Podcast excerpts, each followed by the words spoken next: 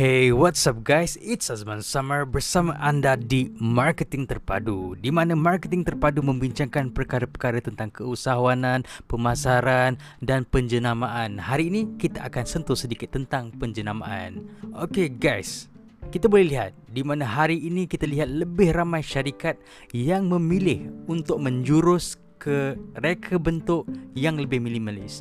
Maksud saya dari segi penjenamaan dan logo Mereka lebih banyak yang memilih minimalis.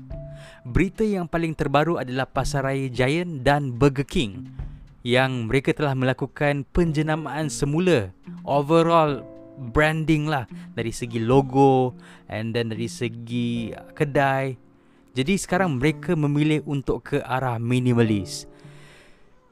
Tapi saya mempunyai pendapat yang berbeza. Sebenarnya konsep minimalis ini tidak baru dan mindset ini semakin mempengaruhi lah bagi saya dari segi persekitaran.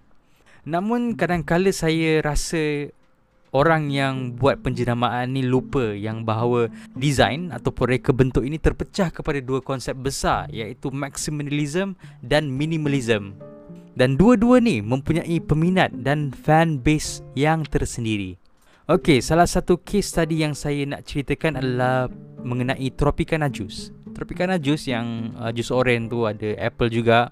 Jadi pada tahun 2009, mereka ini telah melakukan penjenamaan semula terhadap botol, okey, dia punya bekas tu dan logo yang memakan perbelanjaan lebih kurang 35 juta USD. Kalau duit dalam Malaysia dalam Malaysia ringgit adalah 140 juta ringgit. Jadi mereka yang telah melakukan penjenamaan ini adalah orang yang sama.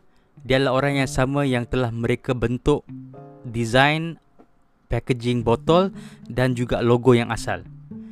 Okey, uh, bila dah selesai semua, orang launch lah produk ni. Tapi setelah 2 bulan sahaja dekat pasaran, penjualan mereka jatuh sebanyak 20%. Untuk makluman semua, uh, sale mereka sebelum itu adalah 700 juta USD. Okey, itu purata setiap tahun.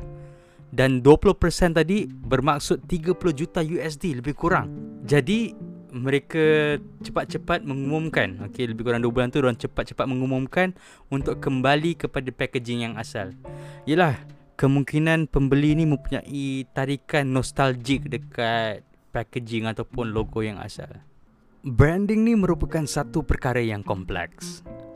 Bagi saya, kita janganlah lupa untuk ingat kedua konsep besar ini iaitu minimalism dan maximalism.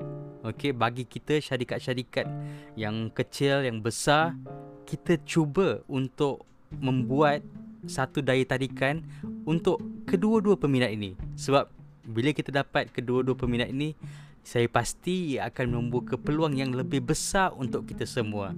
Okey? Jadi kita cuba dapatkan perhatian untuk kedua-dua kumpulan ini. Kerana jenama merupakan satu cara komunikasi senyap. Itu sahaja dari saya. That's it guys. Be amazing. Talk to you guys the next one.